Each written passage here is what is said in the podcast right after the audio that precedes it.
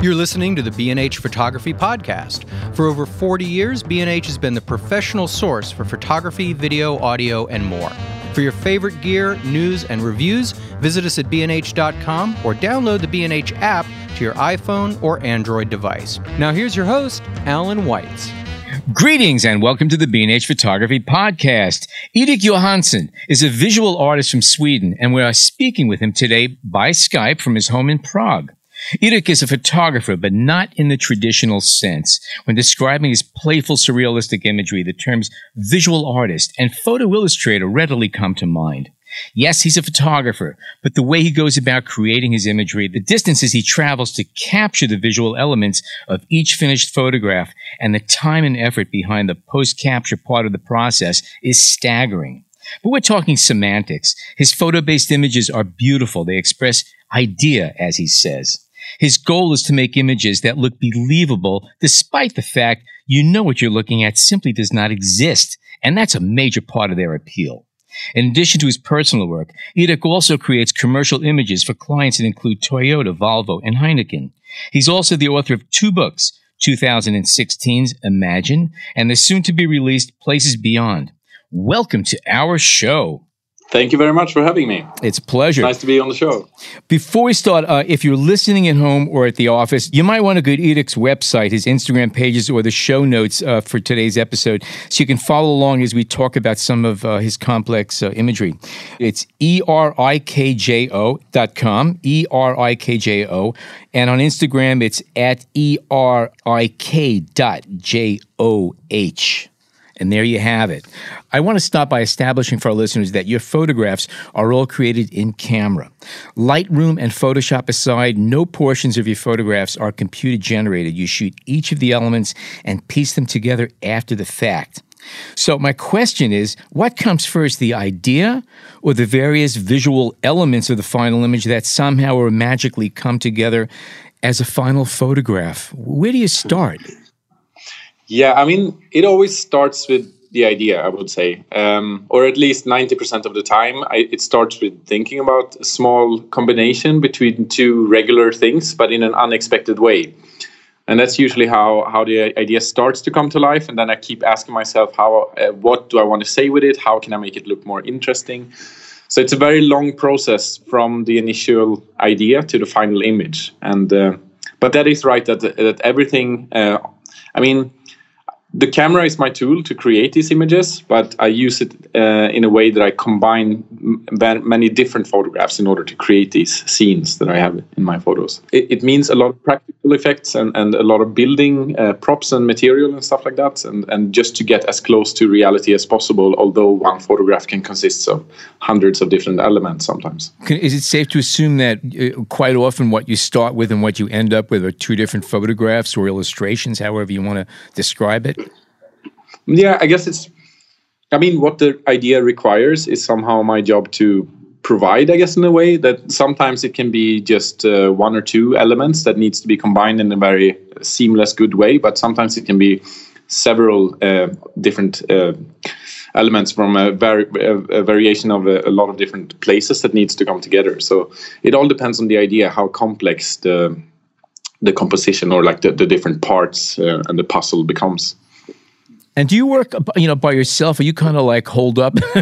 You're around with computers and photos, saying, "Okay, I'm just leave me alone. I, I don't exist in this world right now," and just work. Or are you are you working with other people for input? Do you share your ideas as they go along? What's your work process in that sense?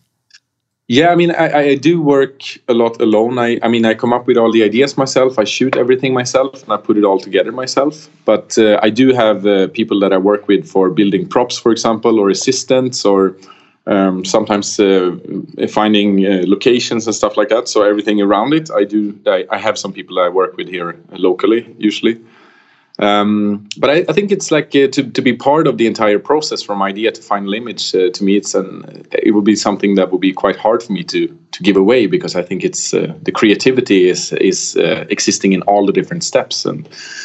I need to be part of all of that in order to create the result that I'm looking for. Does this creative process change at all when you're working commercial? Because uh, according to your notes that uh, I saw on your site, you only do about six to eight I'm calling photographs or photo illustrations Mm. per year because they're they're very labor intensive and you got a lot of traveling and again there's a lot of post that goes on here.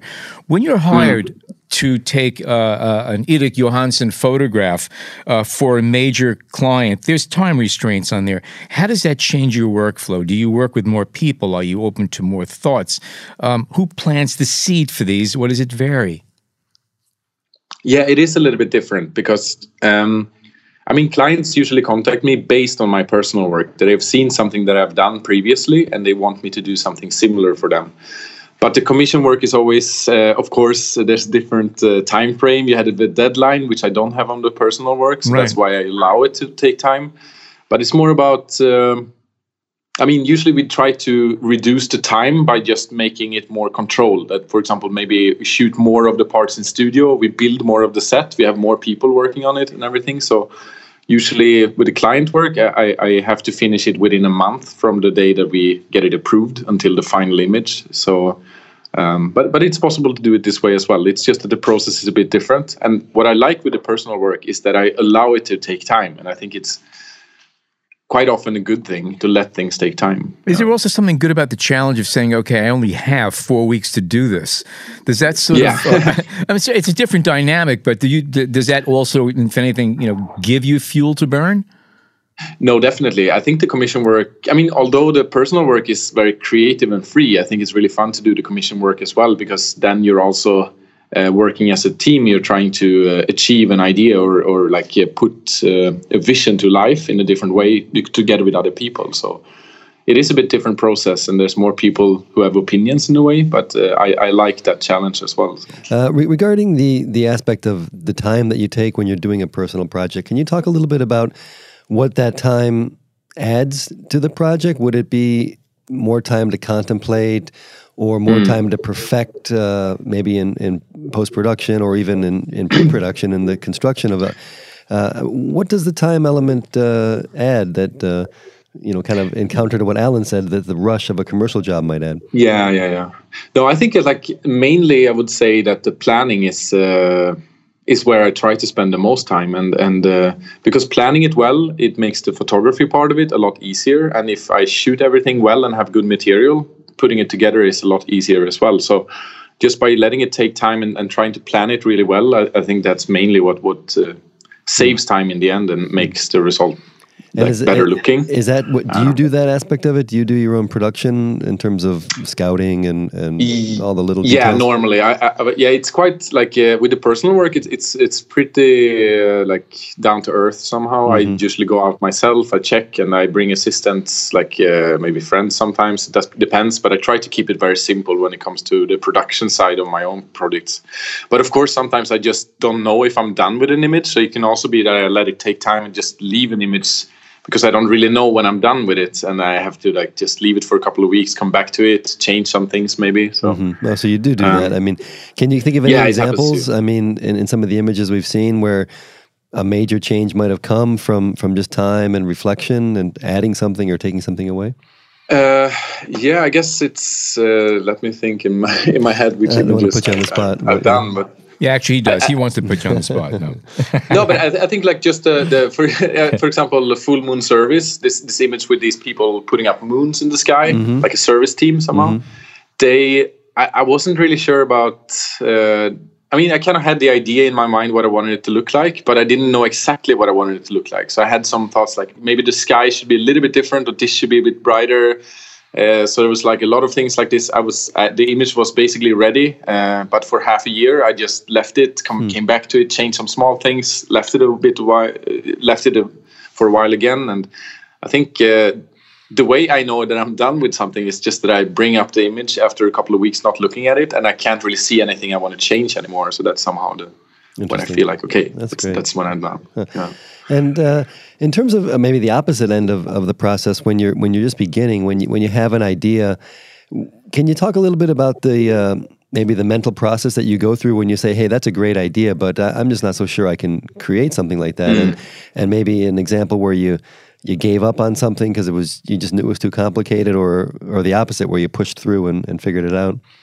Yeah, I mean, like ideas, they somehow come all the time, I guess, in a way, but usually in a simple way. There can be small combinations of something that I find interesting, and as soon as something comes up, I just try to sketch it down, mm-hmm. and eventually that might develop into an idea.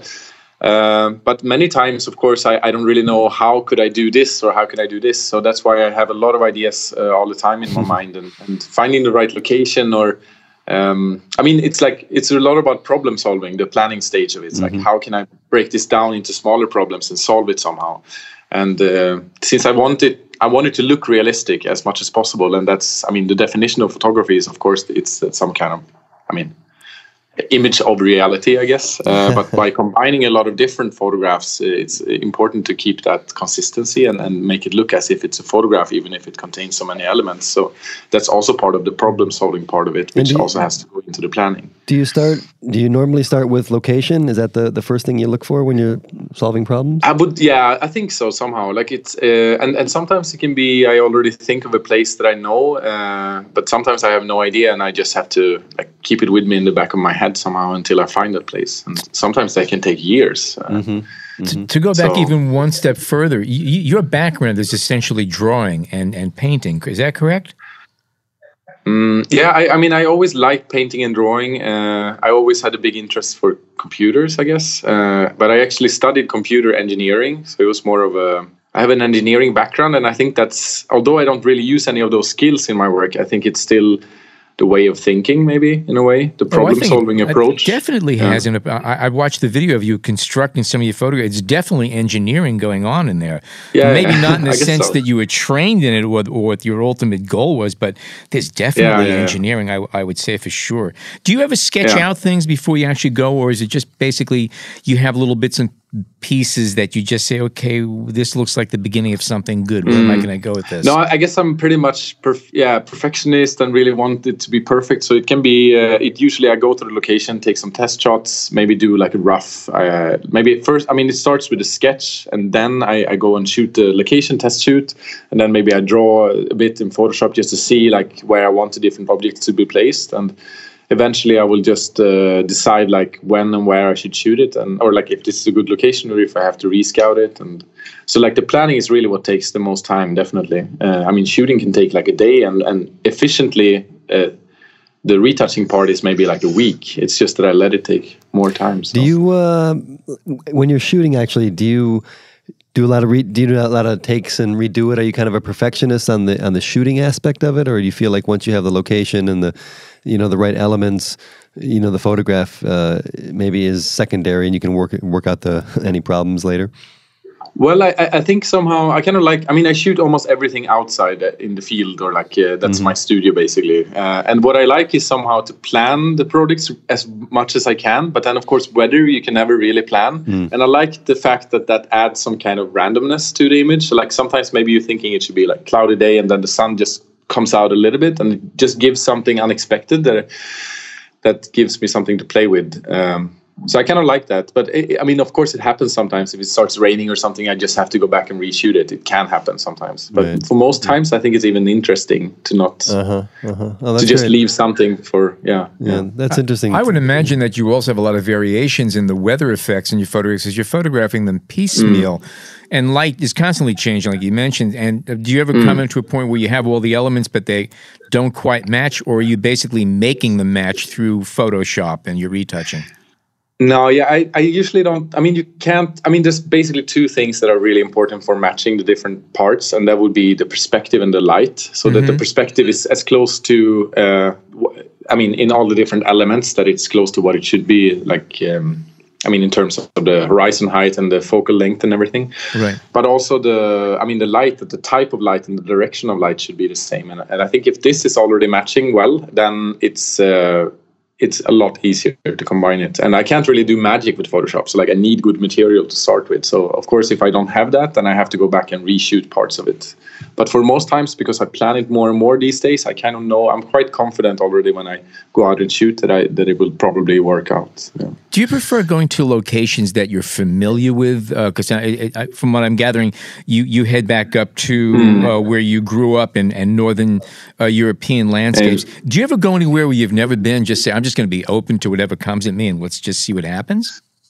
I yeah, sometimes I try. I mean, I like going on photo trips, like to uh, also like Northern Europe, like Iceland or the British Islands or or anywhere like uh, a bit cold and rough somehow. But for most parts, I think I need the idea first, usually, to know what I'm looking for. and do you give yourself any any rules, let's say, or any I guess, parameters uh, that you won't break. Let's say, for example, you could fix something in post, but you mm, know what, you mm. really, you know, you need that light and that perspective that you were you were talking about, and so therefore you're just not going to do it, even even if you could do it. I guess it's like, yeah, I mean. Um, I wanted to look as realistic as possible. So how can I get to there? Uh, that, that that's of course different ways to get there somehow. But mm. I think to capture as much as possible in camera would automatically uh, make it look realistic. So that's what I'm trying to do as much as I can. And these days I'm t- trying more and more to build props and bring more and more things out on location and already captures uh, capture as much as I can in camera. Have you had to do um, reshoots? But yeah, I mean it happens sometimes, and I think it's. Um, I mean, something that I try to do also is that I, I, I mean, all these Im- different images are different worlds in a way. But in order to create some kind of consistency, I try to shoot similar environments. Like a lot of the images are actually taking place just within 20 minutes driving distance from my parents' place where I grew up. Right. And it's just a way for me to kind of bring it all into like a similar world, although each image somehow tells its own story and, and has its own rules in a way also. Mm-hmm. Um, Wonderful. And uh, you'd mentioned Photoshop. We're talking about Photoshop. That's your primary tool in terms of uh, your post process. Yes. Yeah. So yeah, Photoshop is the essentially the only tool I use. I use SketchUp sometimes for just uh, using it in the early stages of uh, kept trying to figure out like maybe build a scene uh, in 3d just to have like an, an uh, a sense of where i want to be in relation to the different objects. But there's no 3d or illustrated elements in the final uh, images. But right. it's more like an aid or like a guide for me. And have you found uh, any instances where the photoshop tools uh, just weren't enough for what you wanted to do? I mean there's limitations, I guess. but uh, I mean, the Photoshop part of it is just uh, I don't use super advanced techniques. I would say it's it's yeah. more about uh, putting putting the puzzle together. Basically, yeah. it's like already having the different parts that I need, and then just using masks and uh, adjustment layers to make to blend those different uh, images uh, the best way possible. So it's it's more like just uh, yeah i mean if i would use it i could do it by hand by like uh, uh paper and scissors mm-hmm. basically and that's how it's like how creating a montage yeah how yeah. many uh, in, in, your average photograph i don't know if this is easy to answer how many separate mm. elements would there be in your average photo illustration your finished product yeah i mean it's usually I would say a few hundred layers usually wow. counting like uh, counting like adjustment layers and like all different parts and everything. So it's still like a lot of different elements. And I try to always work in a non-destructive way in order to maybe I do want to change the sky a bit in the end or something like mm. that, and try to build it up in a logical way as well to like keep the sky in the background and then build the image up all the way to the front. Mm. Uh, so the, the, files become fairly heavy sometimes, but it's. Uh, yeah, that's the price you have to pay for being able to be flexible with the yeah, moving things around. And, and can you tell us a little bit about your your setup, your post, your your computer that you use, your drive, mm-hmm. any kind of yeah, what you use to kind of keep things moving fast? Yeah, so so I mean, I have a I have this uh, PC workstation computer that I, I, built myself essentially just by looking at. Um, I mean, it's not like I didn't make the components. I mm-hmm. bought the components and yeah. put it together yeah. based on like what is optimal for Photoshop, basically. Mm and uh, i'm sitting on like two big monitors i have like one big monitor uh, that i have all like basically the photoshop canvas and then i have a secondary monitor for all the tools and and uh, yeah all the mm-hmm. different panels mm-hmm. Just and, curious, uh, what that's brand, basically my setup. Yeah. I'm sorry, sorry? Uh, what brand monitors are you using? Because I know your stuff is pretty um, precise. Yeah, I'm using EIZO. Uh, this wow. is a CG 318, yeah. I think, 4K, mm-hmm. 30 inch maybe, or 31 inch and then I have a secondary monitor, like an older EIZO monitor, 22 inch that I have like uh, rotated 90 degrees. So essentially to have as much space as possible for the layer panel, so I can see as many layers as possible. Right, mm-hmm. right. And uh, yeah, that's uh, that's that's pretty much my. What about my, your mouse? I'm curious. Do you use mouse or a drawing ta- uh, drawing pad, or how do you? Yeah, I have a I have a Wacom board, like a large uh, mm-hmm. uh, large one. But uh, I have to say that uh, at least half of the time, or maybe even more, I still use the mouse. Mm-hmm. I think I'm just used to like Yeah. gaming and maybe when I was younger or something. It's just convenient for me with a mouse. But of course, there's there's a lot of cases where where it's a lot better with a pen, where you need what kind of, pressure uh, sensitivity and stuff like. What kind of connection to gaming do you see uh, in your fi- in what you're doing now? Do you do you find that the the world you knew as a gamer Hmm. kind of come out in some of the images you make? I, I think it's i mean i think i used to be i mean it, it has been inspiring to me i think through life to play a lot of computer games because uh, you go into these like different worlds and that's basically similar what i want to do. I create these worlds but i capture them in just one single frame. So i don't really have time so much for gaming these days um, but i can really enjoy doing it if i would. Well, it sure seems I don't like know. We all have the same time, so like, I, I could have time for it. I just don't prior- prioritize it, I guess. Well, you- you're making your own games. That's better. Uh, Yeah. So I, I'm assuming that you know everyone in Sweden gets handed a Hasselblad camera when they're born. Is that how it works? Yeah, yeah, yeah. When you're born, when you're born, Okay. and I, I keep. So it, how, how did Yeah, you how did you pick how, how'd you pick Hasselblad? In the beginning, when uh, many years ago, or I don't know, ten years ago, I guess, uh, when I started doing this uh, on a little bit more serious level, I, I also helped some other photographers with uh, um, photoshopping or retouching their their files. And uh, first time I saw these like Hasselblad uh, files, there was like something completely different to work on. The, just the amount of information in the raw files and the, the crispiness of the of the images. I really liked that, and uh, I knew one day I had to have a medium format camera. And uh, I was trying out both Phase One and, and Hasselblad, but in the end, I just liked the, the Hasselblad system more. I liked the zoom lens, the 3590, and uh, the er- ergonomics and the whole integration of uh, everything, and and and also uh, just a look of the files somehow. So it's like a just gut feeling, I guess, in a way. So. What what other did you try any other systems prior, or did you work with systems that you know whether they were medium format or 35? Yeah. I mean, fa- fa- before I had the Hasselblad, I had a Canon EOS 5D Mark II. Uh-huh. Um, and uh, I tried uh, while choosing what medium format system I would use. I was uh, shooting a bit with the Phase One as well, which is of course not a bad camera. It's a great camera as Yeah. well. I just in the end liked uh, the the the look of the files. I guess Yeah. uh, that was the main uh, difference to me. And you've always been uh, digital. It sounds like you've never been film. You skipped that whole No, process. I mean, I shot, yeah, I, I've been shooting and I still shoot sometimes film just for fun. But uh, I mean, I basically discovered Photoshop and and uh, photography at the same time, and it was always very natural for me that uh, Yeah, it's yeah. digital, I guess. Um, And it makes more sense for the kind of work that you're doing. It's one less step to have to first convert from the negatives to uh, digital. Yeah. And plus, for what you're doing, you have so much more s- room to play around with as far as uh, wiggle room for adjustments and tonality and everything else. So, yeah, it makes sense. You, me- you mentioned that you know a lot of obviously a lot of your work is outdoors, and, uh, but you do use um, artificial lights. You know some of your images, uh, and and we watched a, a little video that you made where you you know removed the lights that were actually in the image. Can you talk a little bit about uh, using interior lights and blending light? yeah, I think it's uh, really the most important to me with light is that light should have a purpose. Not just to throw like a softbox in there or something just to give some something like an interesting light but that the light is coming from somewhere that, that somehow makes sense. So Right. what I, that's something i already try to think about in the sketching or planning phase that like okay so where do i want the light to come from? Okay it's there and uh, what what can I do to create something more like create a balance or some kind of dynamic in the image as well? Okay, there can be some light coming from there, but there should be a light source then. Shooting outside, I, I try to build the light pretty simply. Uh, simple, I think. It's like I mean, in reality, we have one light source. We have the sun, and that's that's it. So.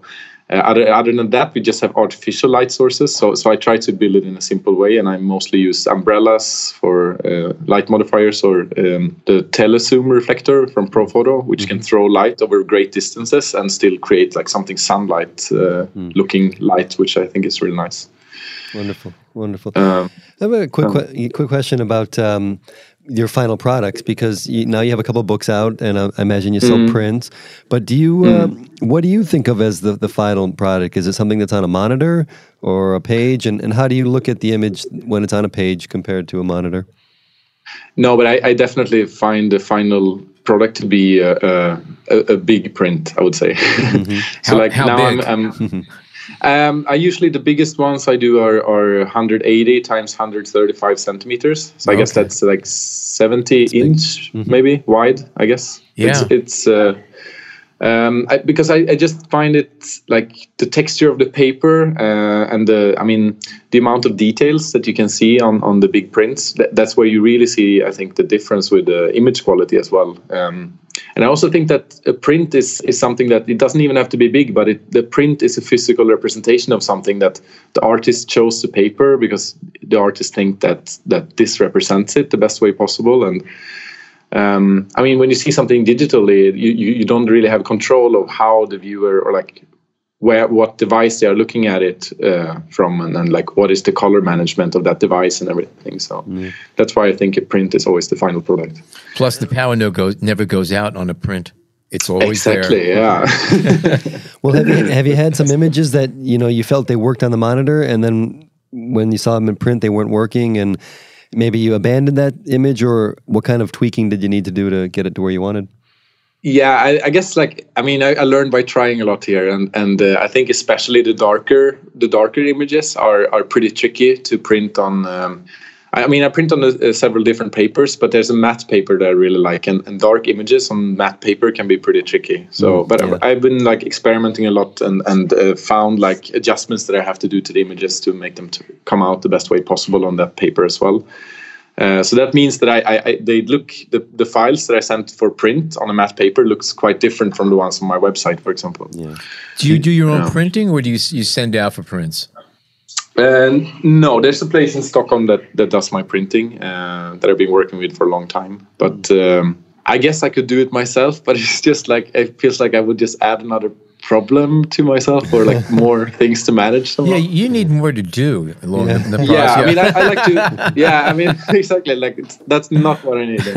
and I know, like my my my small printer here, like that I have just for printing out, I don't know, invoices and stuff. It's it's it's bad as it is. So I can only imagine with a big printer what so, kind of problems I could How have. large are your invoices? I'm just, no, I'm just joking. Uh. um, so let me let me ask you this quick question here. I mean, uh, uh, you have a pretty large Instagram following. You have sponsorship from Hasselblad uh, exhibitions. Uh, your work's received all over the world. Uh, that said, how many, how often do people come up to you and dismiss the work as just saying, "Oh, it's just Photoshop"? And if that does happen, how do you react? Usually I don't meet these people, but I guess people people don't usually say it to my face somehow. I guess. But, I mean, of course, uh, I, I, you know, like I'm sure there's um, people that thinks that, and I, but I've always been open with it. You know, like this is not. I don't simply. That's the tricky thing. There's not really word exactly for what it is I do. do I guess. Like, do you call yourself a photographer? a photographer? Usually, if someone asks what I do, I say I'm a photographer, but okay. I'm not a tr- photographer in the traditional way. Right. But still, it's combinations of photographs. So, but there's a long me, history of, of you know of photos that you know manipulated images going sure. back. So there's, yeah. there's nothing new about that. Yeah, yeah, as soon as you're burning good. and dodging and manipulating, well, uh, just for whatever it's worth. I mean, I look at your work and I just think photo illustration. That's the kind of title that mm, I put mm. onto it. Um, because again, it is composite and it's definitely photography. There's no two ways about it. Mm. And, and, do you uh, just when you're out uh, out and about in the streets, do you shoot straight photography too, or do you just can't even be bothered? I'm I'm I'm actually not so good at this kind of stuff. I, it's uh, I need to plan really well and and uh, to to shoot something like a wedding or events or anything where you need to really be uh, capturing the moment. I, I think usually I, am too slow for that. so okay. it, it's tricky, yeah. But I like to. I mean, I take pictures sometimes. I bring camera with me sometimes when I just take a walk as well. But yeah. um, it's very different, yeah. You do use your camera. It's part of the process. It's not what you mm, do. Mm. It's the element. It's it's the item that you use to capture the different pieces that go into your final product. So uh, yeah. we could play with that name all, all, all, day long. Yeah, definitely. I don't really mind any titles. If someone like, it sounds like a good title actually. Like. All right, we're going to take a short break and we're going to come back and talk more about photo illustration with Erik Johansson. Stay tuned.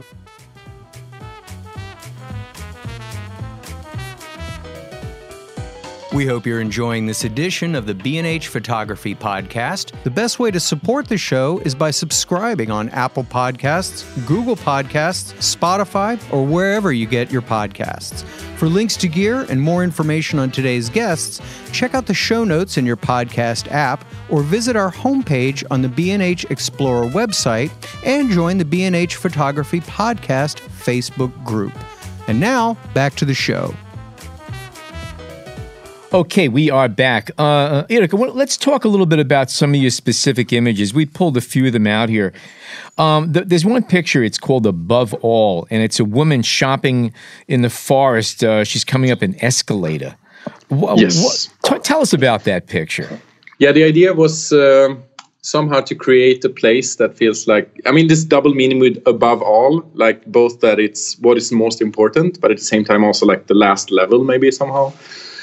And uh, I wanted to create something where it feels like someone that's lost in a way, or like um, just a contrast between the consumption society and, and coming out in nature, and and uh, kind of like this clash between the natural and the artificial, the the created materialistic stuff. Um, almost with the and with the trees, kind of like um, almost like pillars holding up the world around it, and um, this very like pure, clean kind of look of the forest in the background. Is it important to keep? Uh, I mean, a lot of your images there. There's a little darkness in there. You know, there's a little. It's not simply you know a you know a, an elephant floating away on a balloon or something like that. you know, there's.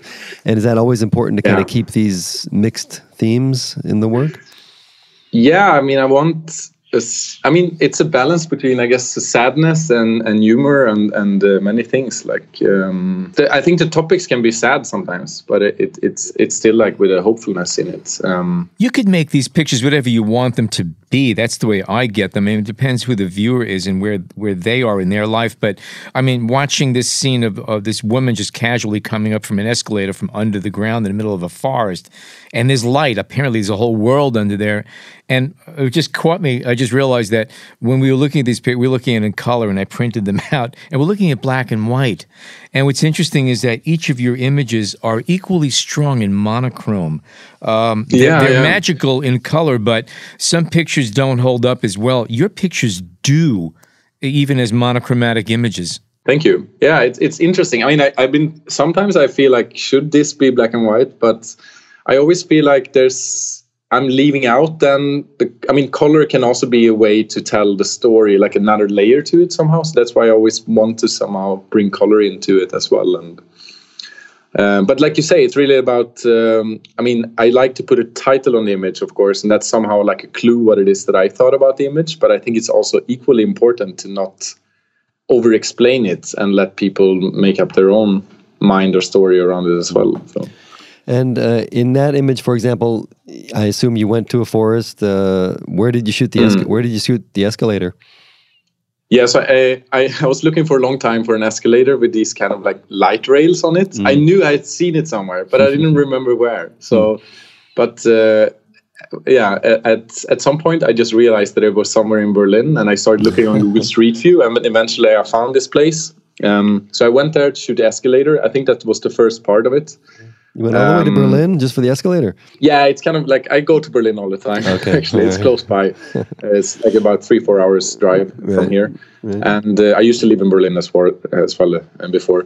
So I shot the escalator, um, and I knew it would be a nice. Like I wanted these light rails because I thought it would be a nice like focal point or like the where the light is coming from in the scene. Coming back to this, where the, that the light should have a purpose. So that's basically what's spilling the light on the environment around it, Right. and it also helps to bring the whole scene together. Um, so then I shot the forest. So I went out in some forest close to my parents' place. I knew this like very interesting forest with these tall pine um, trees, and uh, I basically set up a, a, um, a flash there with a with a white umbrella uh, with a warm gel in it, and I like shot up through the umbrella to kind of like um, yeah shoot light basically on the surrounding on the ground as well as hitting some of the trees. And then I shot the girl also with um, at a different location, but in a similar like Ah, so surface. the, the model was She a different, a third location. Okay. yeah, but she was standing on a similar, like out in a forest, but on. Um, it was just not that she was. She was in Prague, and this location was in Sweden, so it was not practical. I told But you, was John. shocked. I told you. He, I, I said that she's in Prague, and he didn't. I, I knew it. I was able to pick that one out. Okay. Yeah, It's that Prague light. So it's Yeah, it's that Berlin, Prague light. yeah. well, that actually leads me maybe to our next one, which uh, you, it's called "Just Visiting," and you have a, you know there's an older woman in the window. Um, I believe she's an older woman. Uh, can you uh, talk a little bit about working with models and, and the actors that you, you hire? Are they people you know? Do you go to agencies? Do you give them a lot of instruction? How's things like that? Yeah, no, for for the models, it's usually actually people for the personal projects, it's quite often people that I somehow know or have some kind of. Um, it can be acquaintances or, or someone that I know about because I want the people to be normally just normal people. And when I think about an idea, I usually think of someone that I know somehow. So I, try to convince them that they should be but I want good. them to act natural also. So I, it's like that's also why I try to build more and more props these days because it makes it easier to explain like the the scenario you know that you have something to interact with and they don't have to think so much about posing or anything but just explain the strange world that they live in and that's what they are doing like picking down stars from the sky or something like that or like putting up moons uh, and then it's more like i'm trying to shoot the scenario as it's happening. So the models are interacting with the things and i'm just shooting them as they are casually interacting with it. Was the smoke in that image uh, actual smoke or did you create that? That smoke was yeah it, it's it's actual smoke but i shot it at a different um, time I, I, I made some um, uh, like fire in a barrel and then I covered it and opened it to kind of create smoke and I shot oh. it with like a light from I, I, think it. from the side and from behind. So there's a few things that I actually have like an archive of and that's like smoke, trees, some skies and stuff like that that I can use for projects and, and smoke is one of those. And is that a real house that or is that a model? Because I can't assume anything is real here. no, it's actually a real house. It's it's uh, it's uh, a lot of Swedish houses look like this, I guess, and and mm-hmm. um, so it, it's a small house. It's not really a house that you would live in. It's more like a storage house or something. Yeah, yeah. Um, and then I shot shot these like piles of uh, of, of, rocks uh, when they were doing like construction work in in Prague, and I, I, shot this old town square in the middle of Prague as well, in early morning uh, when they were as little people as possible. Wonderful. And to me, this is like kind of it's called just visiting, and it, I guess it somehow represents me me being in Prague with the Swedish house plowing through the old town square and, and making it feel like maybe I'm just visiting. how come? just to change subjects briefly, why uh, why Prague? Why why are you living in Prague? Um, I uh, I met a girl from here, and and that's what go. took me here. That's yeah, always a good reason. That's a good reason. Yeah, that yeah, it's a good reason. And and but I really like Prague. It's a really nice place, and there's a lot of film production here. So it's also a lot of good people that can build things and and studios and stuff like that. So it's very helpful actually for these kind of projects. Sure. Uh, so speaking of, I guess, well, houses, and I'm not sure this is Prague, but uh, the there's the uh, image you call self-supporting, and you have these houses yeah. in between the the rock. Uh, can you talk a little bit about that, especially the houses? Yes. So yeah, this was. Um, uh, I got this idea from just uh, one day talking to an architect friend of mine, and we were talking about this. Uh, um, what do you call it? Like a, the arch? Is it arch or arc? What do you call it? An arch, yeah. An arch, yes. So this construction that that you have this very stable, simple construction, basically all these pieces just supporting each other, and if you remove one, it will all fall apart. But mm-hmm. if you just leave it as, as it is, it will just support itself for like thousands of years. And I thought it was like an interesting starting point for an image. And I was thinking about creating some kind of society where we all kind of need each other and we support each other. But if we remove one part, it all kind of falls apart.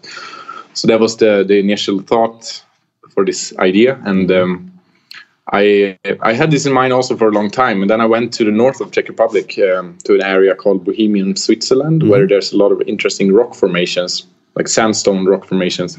Narnia was actually shot there partly. Oh wow! And uh, there was this place with two rocks, two rock pillars, and I thought this would actually be like perfect place for houses in between them. Um, so I shot this. So that's basically the background that you see, and then I just went out to shoot like houses throughout Prague and Stockholm, and just trying to find these old style. Um, houses that I thought would. Um, uh, those yeah. are all. Th- so those houses weren't necessarily together or next to each other originally. No, no those are all just different houses everywhere. Um, and I had to like so in this case, I actually did use SketchUp in order to draw out like the perspective of the houses to know what perspective I had to shoot them from. Because if you think of each of the houses, some of them would be almost as if they are shot from above, and some of them mm-hmm. more from below, mm-hmm. kind of like, depending on where they are in this formation. So that was the tricky part of this uh, to kind of get to those positions in order to shoot that. Yeah, you had to uh, get all the vanishing changed. points down. That's correct. Yeah. Yeah, yeah. I also had to change the shape of the houses slightly because they had to be slightly right. cone shaped in order to fit together this way. So exactly. it, they are modified a bit as but well. That, and so you did that with the with SketchUp.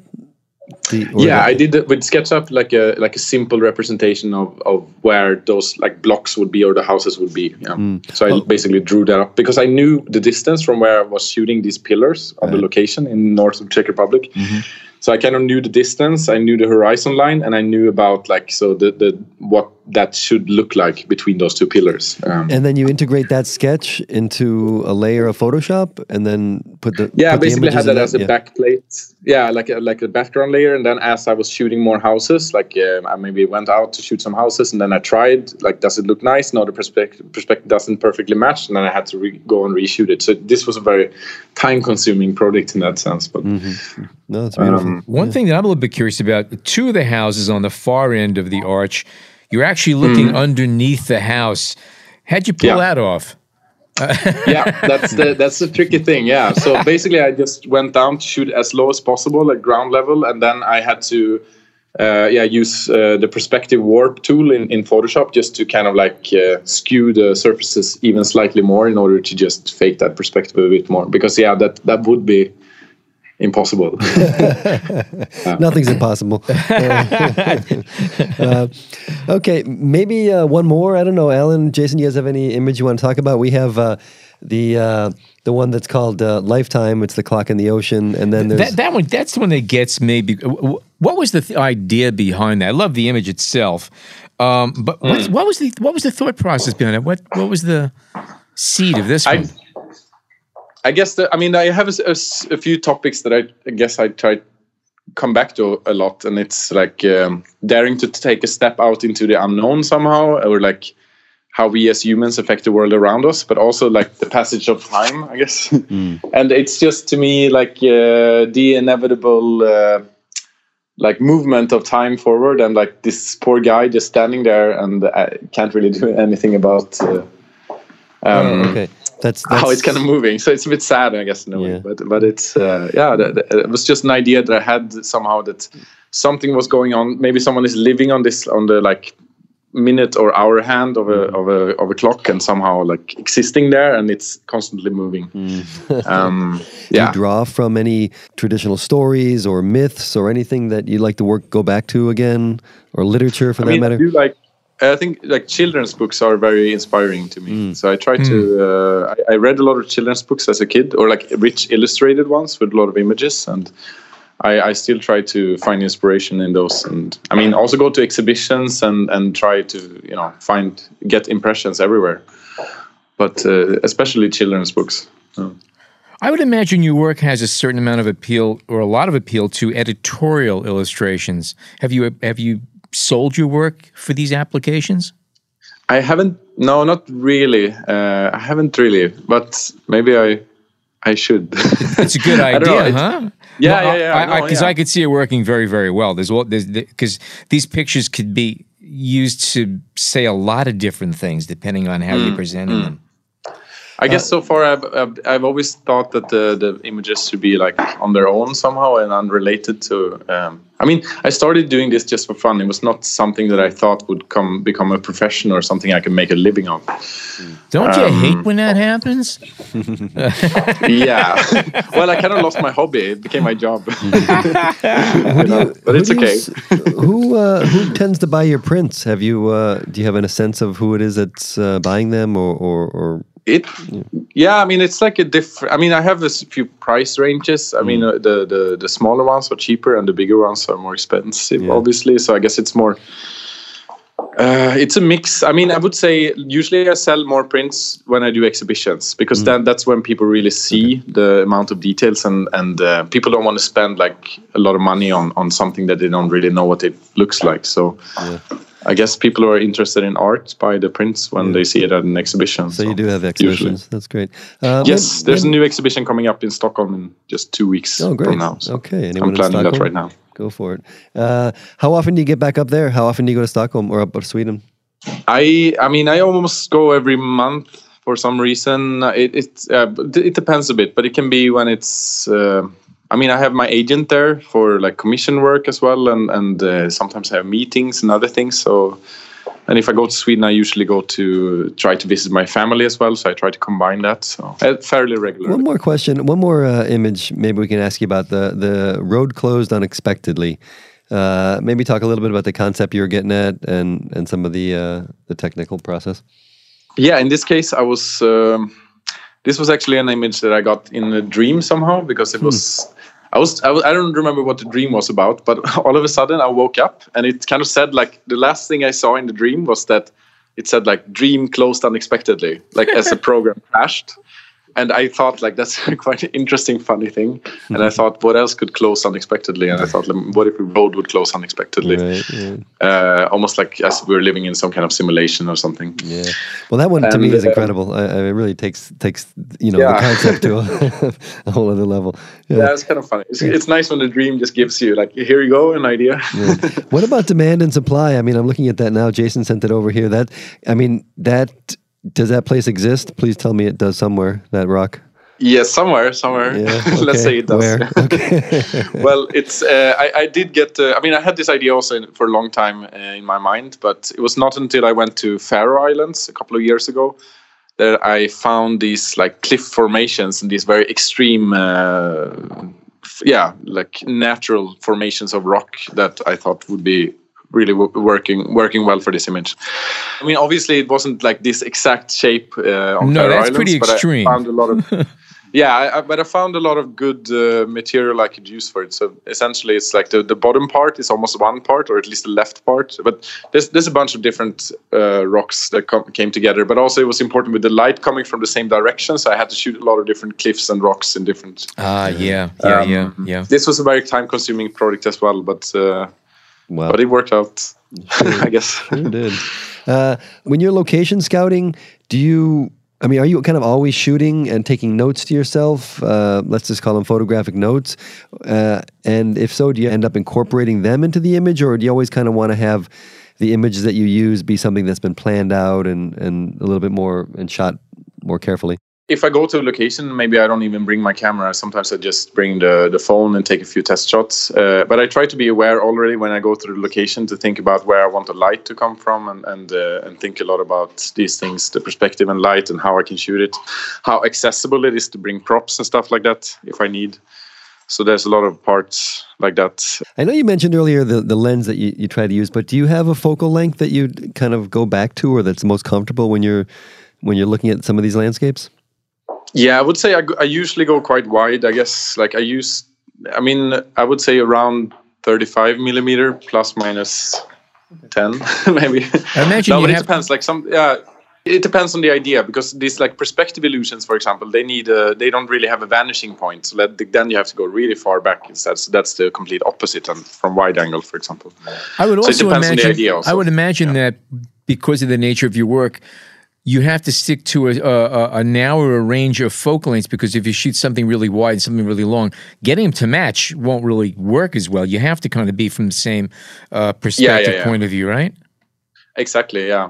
I mean, I want the wide kind of. I try to shoot wide because I want it to feel like you can really you immerse yourself into the image, like it's Yeah. really like a window into another world, and I want you to see a lot there. But of course, it, it's important to to like that all the different objects need to be shot then on, on that focal length or at least like I mean close, to it to Right. match. So Gotcha. So, uh, um, if people want to catch up on your work, and I'm sure they will, uh, your website is yeah, it's Erik with a K J O dot com or just search for my name. okay. All right, and Instagram as well. Yeah, Er- in my Instagram will be Erik with a K dot J O H. Okay, and uh, The again, if, if you have there. not seen uh, uh, Erik's work, I highly recommend it. it. It's it's it's each picture is a whole story, a whole journey. It's really a, Tell a us a great little, bit about the books and where they can people can get the books and, and when the next one's coming out. Yes, so I have uh, my next book coming out, Places Beyond. Um, it contains a bunch of new unpublished photos as well that I haven't had time to get out there yet. Um and this is getting out in the stores, I think, beginning of December, and it should be available everywhere where you buy book books, hopefully. So, Okay. Okay, Alrighty. excellent. We'll take a look for it. Good enough. And we'll put the links on the show notes. All right, yeah. uh, Erik, thank you so so much for joining us. Uh, tusen tack, as they say, right? Tusen tack. Yeah, Something thank you so that. much for having me. All was right. great. That's great. I'm glad you enjoyed your, your time here with us today. So here's a question Have you been yourself lately? Do you feel tired, restless? Perhaps your appetite's been on the flat side. Listen, this is no way to go through your life. here's what I suggest head on over to Apple Podcasts, Google Podcasts, Stitcher, Overcast, or Spotify and subscribe to the B&H Photography Podcast. It is absolutely free. And you can also find this on the B&H Explorer website as well as the B&H Photography Podcast Facebook group. We publish a new episode of the show every week, and you can have it delivered directly to your device of choice by simply subscribing to our show. So there you have it. Until further notice, I'm your host, Allan Weitz, and on behalf of John Harris and Jason Tables, thank you so much for tuning in today.